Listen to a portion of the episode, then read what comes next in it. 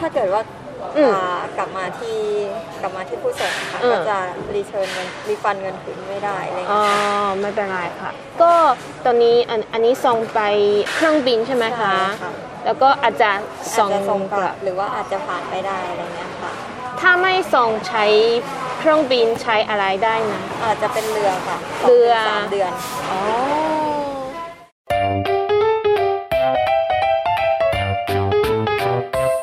欢迎收听《艾咪曼谷日记》。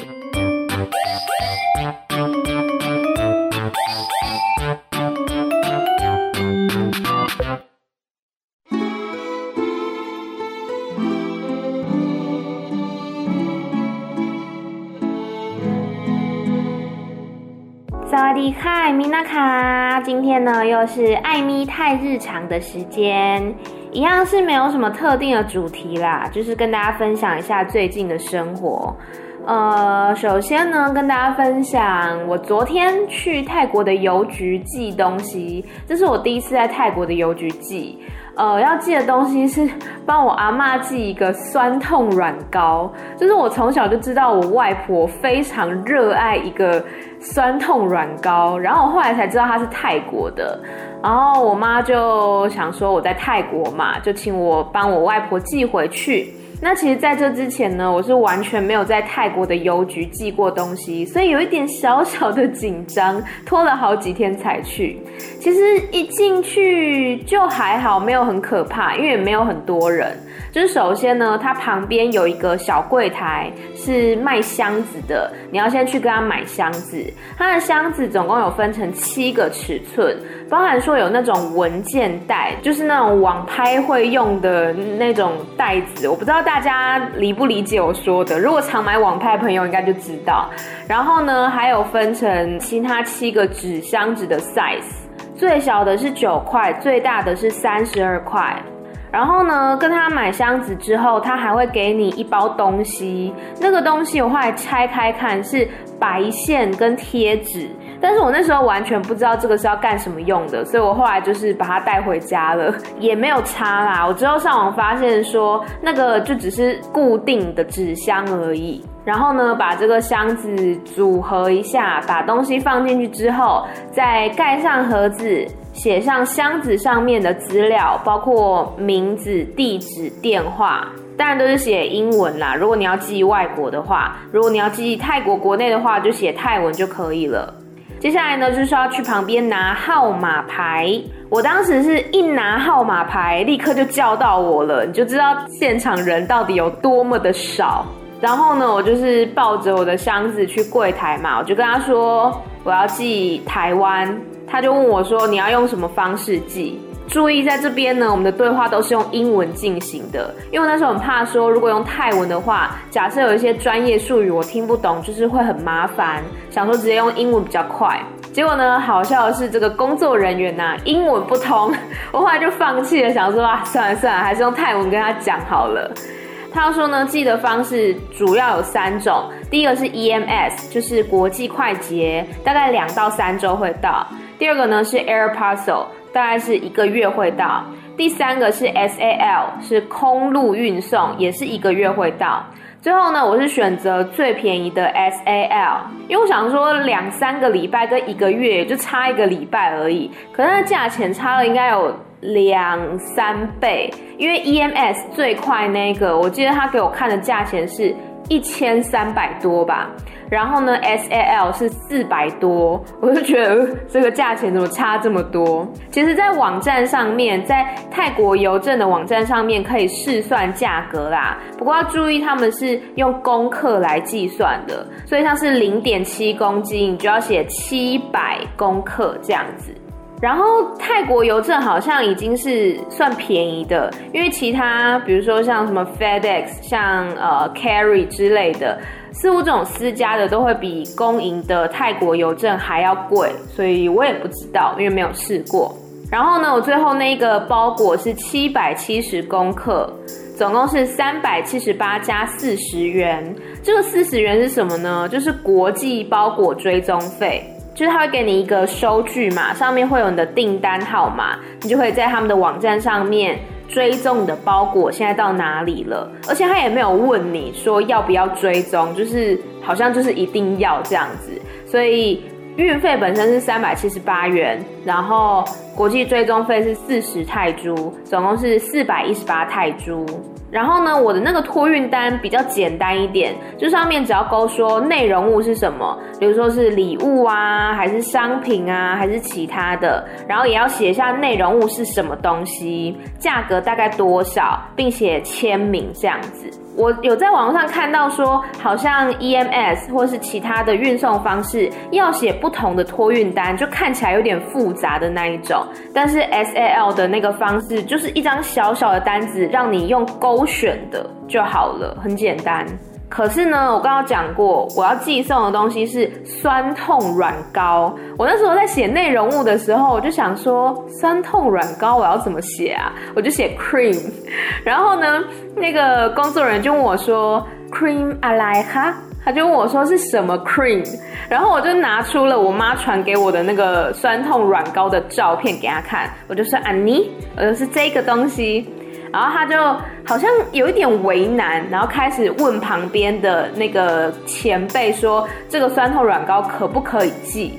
总之呢，他们就是跟我说，这个东西有可能在海关就被挡下来，因为这个包裹是坐飞机的嘛。他就说好像会造成什么。飞机危险啊之类的，他说有可能会被挡下来，然后呢，被挡下来之后就是会退回来嘛。可是包裹退回来呢是不退费的，然后他又说也有可能会过关啦，就是不一定，看海关有没有检查而已。然后就想说算了，反正四百多嘛，就赌赌看吧。因为假设不走空运的话，我就问他说还有其他的方式吗？他说就坐船，但是呢，坐船的包裹要两三个月才会到。我就想说算了，好像有点太久，就赌赌看，等真的被退回来再说。反正他有那个包裹的追踪条码嘛，我就是可以实时的去确认一下，说目前的状况如何。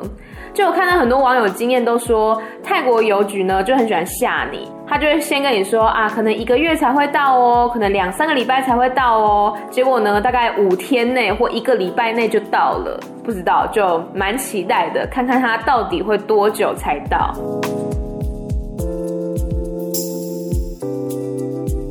好，这是去邮局的部分，接下来呢来分享一下我上个礼拜去华兴玩。我上个礼拜五坐火车去华兴，表定呢是说四个小时到。结果我最后搭了五个小时才到，而且是硬式座位的那一种，坐到屁股都要烂掉了。而且呢，因为整趟旅程当中我都是把窗户打开来的，所以其实不会很热，还蛮凉爽的。只是说那个风是一直这样灌进来，左右两边这样一直灌进来，所以到华兴的时候呢，我的头发都已经结块了，就很多的灰尘这样子，风尘仆仆。然后呢，我对于华欣的印象就是之前啦，都听大家说什么啊，海滩很漂亮啊，villa 很美啊之类的。但是我个人出游就是没有在住 villa，我就是爱住青年旅馆。一方面省钱，二方面就是因为我日常的时间都是在外面玩嘛，所以也不太常会待在住的地方。那对我来说，住 villa 好像就嗯没有那么必要。总之呢，第一天的行程我就先去了华兴海滩。不得不说，真的是蛮失望的，因为华兴海滩很小一个，然后当天天气好像也是阴阴的。要说漂亮吗？我觉得也还好，只是说人潮真的有比之前多啦。人潮呢，比之前去苏梅岛啊，去。呃，北流府啊之类的都还要多，所以感觉比较热闹一点。然后有看到说，在沙滩上面有那个马出租，让大家可以骑马或者是拍照，拍一次好像是五十泰铢。总之，我觉得华欣海滩就还好，而且我去那边之后脚就受伤了，我不知道踩到一个什么东西，然后脚就被划出一道伤口，导致我接下来两天都没有再去华欣海滩。那其实华兴呢，除了海滩之外，另外一个重点就是夜市。我真的那几天的心得就是，华兴到处都是夜市。我第一天就去了华兴夜市，因为我住的那个青年旅馆楼下就是华兴夜市。那华兴夜市呢，其实就跟一般的夜市差不多，只是说在华兴的市中心来讲的话，我觉得它算是买食物最方便的一个地方。等一下再跟大家分享其他的夜市有什么不同。然后呢，我在华兴夜市有一个很不好的体验，就是在。我住的青旅出来的地方就有一摊卖香蕉煎饼的，然后大家知道我非常的热爱吃香蕉煎饼，我就去买，结果就看到它的那个招牌上面有中文，但它中文呢全部都是错的，就是明明卖香蕉煎饼，但它写什么烤肉啊、barbecue 啊，就反正乱写，一定是用 Google 翻译乱翻的，我就好心的提醒他说，就是这个翻译是错的，他就很不开心的说，不然你要怎样？就用泰文这样跟我讲，我就吓到，想说有必要这么火气这么大吗？我只是好心提醒一下，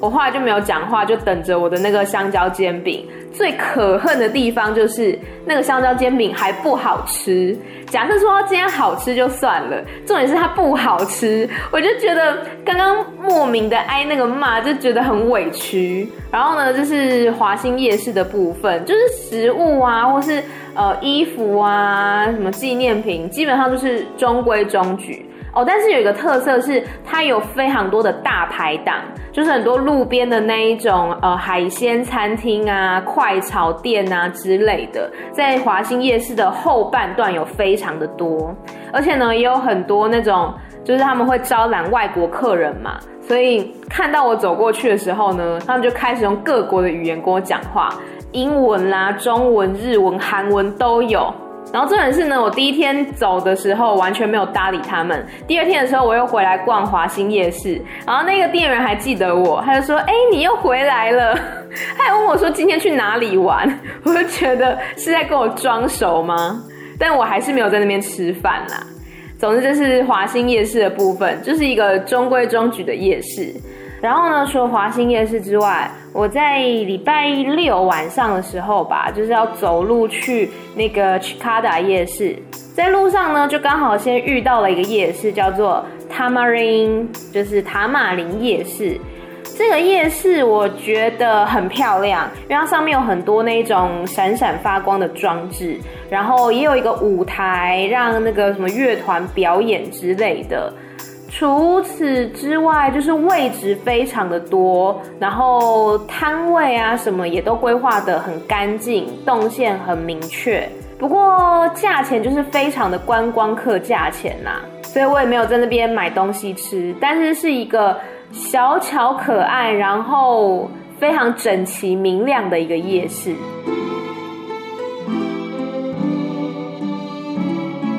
然后再往前走一点点，就是我非常热爱的 Chicada 夜市。天啊，Chicada 夜市真的是赞到让我想要住在那边呢。它现场有像是什么折气球啦，有小丑的表演，然后还有跟这个观众互动之类的。另外还有乐团，就是它有非常多个舞台，因为它占地很广嘛。它也不是每天都有，它是周末夜市，六日才有的。然后刚刚那个 Tamarin 也是六日才有，然后 Chikada 夜市呢，它就是有各式各样的文创商品。我个人就是热爱文创商品，什么手工艺品啊，手链、手环、手表、戒指、项链。然后我还有看到玻璃吹玻璃的，还有一摊是在卖那个木质的造型枪、木质玩具枪，还有各式各样的明信片、刺青贴纸、人体彩绘等等，反正就是各式各样的这种文创类东西，超赞！我在那边也是大买特买，我在那边买了一个手镯，然后一个木头做的手表。我超爱这个手表，因为它的表带呢，不是一般的那种表带，它是有点像是用手链珠珠啊串成的一个表带，很特别。重点是这个手工表只要一百五，超爆便宜的。然后呢，我还买了一条链子，还有一顶帽子，就是在那边大买特买就对了。不过我觉得 Chikada 夜市它是这种文创类啊，气氛很好，它甚至还有一区是。放满了艺术品，就是一整个走廊全部都是画作，然后还有画家现场在那边创作等等。以及有一区呢是算塔罗牌的。总之就是氛围非常的赞，但是食物我觉得就还好，它食物是还要买餐券。它有一个小小的柜台，然后你要去跟他买餐券，然后用餐券去买食物这样子。食物就是又贵又还好，所以就食物可以不用这边买啦。总之呢，去卡达夜市是我觉得，如果你在华兴只能逛一个夜市的话，一定要来逛这一个。虽然是我要回来路上，我就是等不到双条车，因为那时候已经晚上大概九点多了，我就刚好经过一个地方，发现哎、怎么又是夜市？我就走进去，发现它有一个非常巨大的摩天轮，它是在一个庙里面，然后呃，其实摊位没有很多，就是一些卖吃的。呃，不过价钱倒是蛮便宜的，非常的在地化。然后就走走走走到最里面去，发现那边有一个大舞台，就是有点像是台湾的那种野台秀，非常大的舞台，上面还有一群辣妹在跳舞，以及主持人，还有乐团等等，就是很像，比如说什么黄金夜总会那一种感觉。后来我才知道，那个好像不是常态性的夜市，似乎是有点像庙会，就一年一次的一个活动这样子。然后我去的时候呢，已经是尾声了，所以舞台下面几乎是没有什么人了。哦，然后我那几天也是一直在坐双条车，在华兴真的坐双条车非常的方便。不过它其实有分成好几条不同路线，因为像我有一天是去那个艺术家之屋，它就不是在市中心的 Seven Eleven 那边搭车，而是到旁边的一个小巷子搭。艺术家之屋也是一个超赞的地方，里面呢就真的是有很多的那种驻村艺术家，小小的一个村庄的感觉。然后每一间都有艺术家在里面创作，有陶瓷的啦，有画画的啦，然后有编织的啦，各式各样。就是在旁边呢，可以看他们现场的在创作作品。然后当然旁边也有很多他们的作品是可以参观或者是购买的。所以，如果是喜欢艺术的朋友的话，不要错过艺术家之屋，因为它里面也有一些很有特色的咖啡馆。像有一间咖啡馆呢，我去的时候，它刚好在展出一个有点像是模型展吧，就是有一个日本艺术家呢，他现在定居在泰国，然后就是创作了一个，我有点难形容，反正就是一个模型的展览这样子。总之，艺术家之屋也是相当的赞。然后呢，我住的那个青旅啊，第一天是只有我一个人，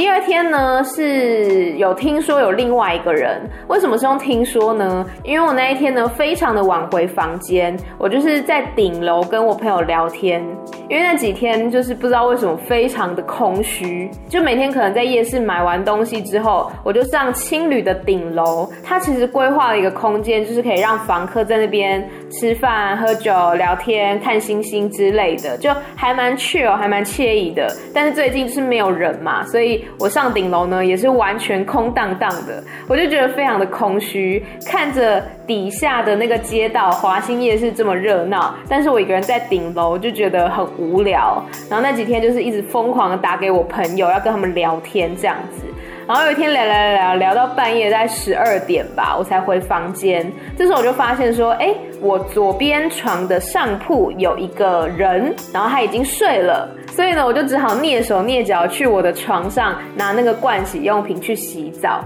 然后之后呢，就是洗完之后回房间睡觉嘛，睡睡睡睡到半夜的时候就突然醒来。发现我原来是被这一位室友的鼾声给吵醒了，我就拿起手表，发现那时候是凌晨两点半。然后我清楚的记得，我大概是一点睡的吧，等于我实睡了一个半小时就被他吵醒了。后来就起来滑手机看相声，看到凌晨四点，然后才睡去这样子，就觉得住青旅有时候就会有这种困扰，但也是蛮有趣的啦。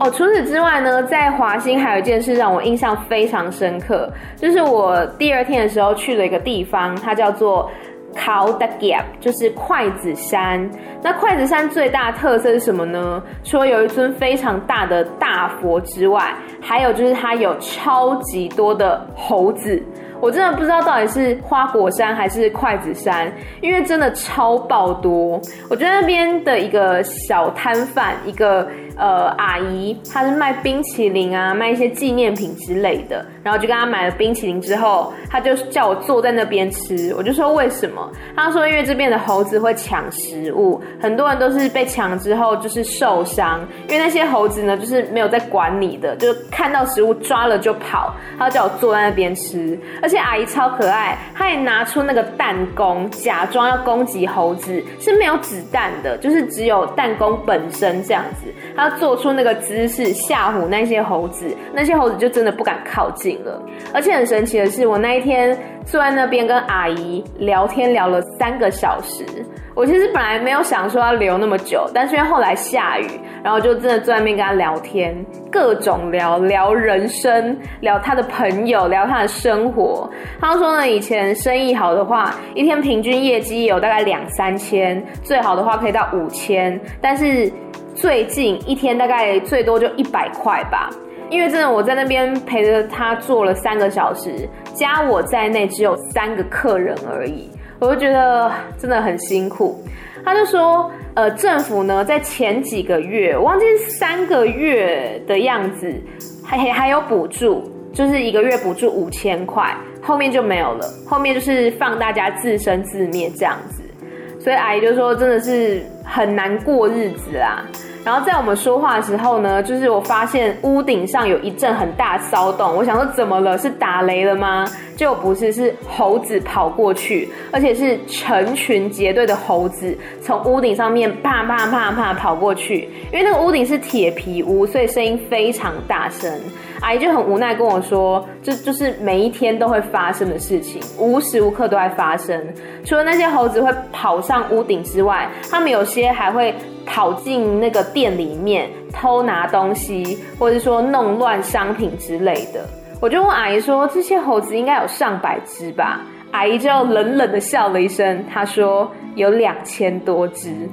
超可怕。”因为真的，我走上山跟走下山的时候，一路上其实到处都是猴子。我那时候其实也很紧张，很怕我会被他们攻击。但就还好，就是他们看你身上没有食物，就不会靠近你，懒得搭理你啦。大家觉得说，天哪，在这样的环境底下做生意，真的是非常非常的辛苦啦，因为几乎没有什么观光客。总之呢，我觉得华兴就是一个夜市非常棒的地方，其他就还好，因为像市区什么的，现在也很多商场都关闭了，或者是没有什么人，所以感觉起来就没有这么的热闹。嗯，这个是华兴的部分。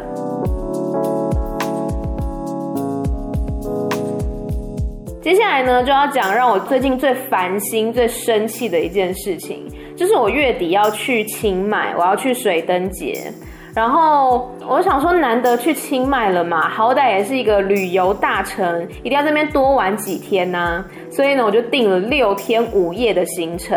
但是呢，你知道在清迈其实有很多事情可以做，有一些什么户外野外体验呐，或者什么按摩啊，或者是什么做菜之类的，反正在网络上面有各式各样的一日游行程可以选择。于是呢，我就打开了台湾最知名的两个旅游 App，分别看说，哎，有哪一些行程可以选择。然后呢，我大概前天吧，都订完之后呢，就开开心心的去睡觉了。隔天一醒来，发现。我有两个行程被 cancel 掉了，原因都是哦，现在场地还没有开放，然后第二个是配合防疫，所以我目前这个活动不进行。然后我就纳了闷了，既然这个活动这个场地目前这个时间是还没有开放，还没有办法进行的话，那你为什么要摆在 app 上面，或是摆在网站上面让消费者选择呢？因为如果说哦，它是有在架上，但是你日期是没有办法选的，那我就知道说哦，那现在可能还在封闭当中嘛，因为有些就是到什么二零二一年的一月一号才能选，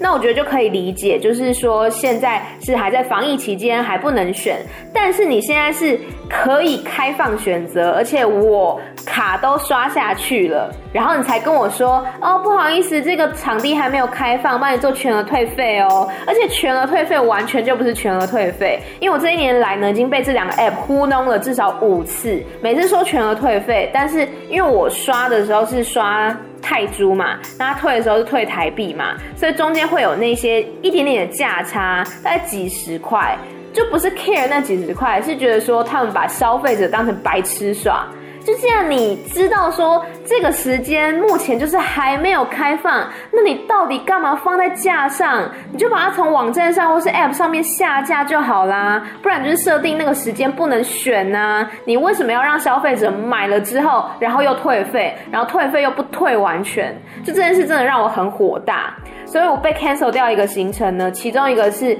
做菜的行程，然后就想说好没关系，这一间关了，那我去订另外一间。然后呢，隔天起来，也就是今天早上，又发现，哎，他又被 cancel 掉了。我真的是当场超想骂脏话的。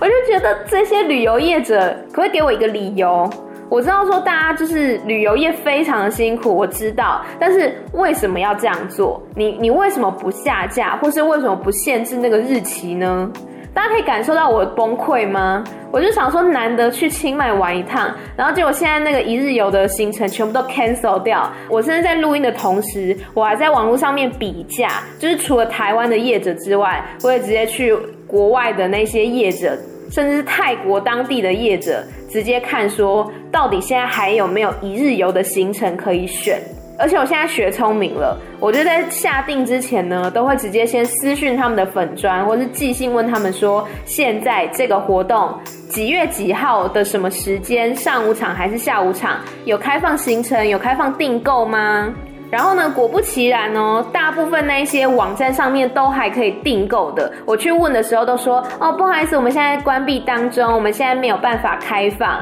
我就觉得全世界的旅游业者都是一个样，到底干嘛不下架啊？总之这就是让我最近最烦心的一件事情。我到现在那个行程也是还没有完全的确定，我现在就有点自暴自弃，想说算了啦，如果真的。啊、哦，没有办法跟团的话，大不了我就报那个私人行程，就多花一点点钱，因为真的是难得去到清迈一趟嘛。那如果因为那几千块而放弃行程的话，我自己是觉得会蛮可惜的啦。所以就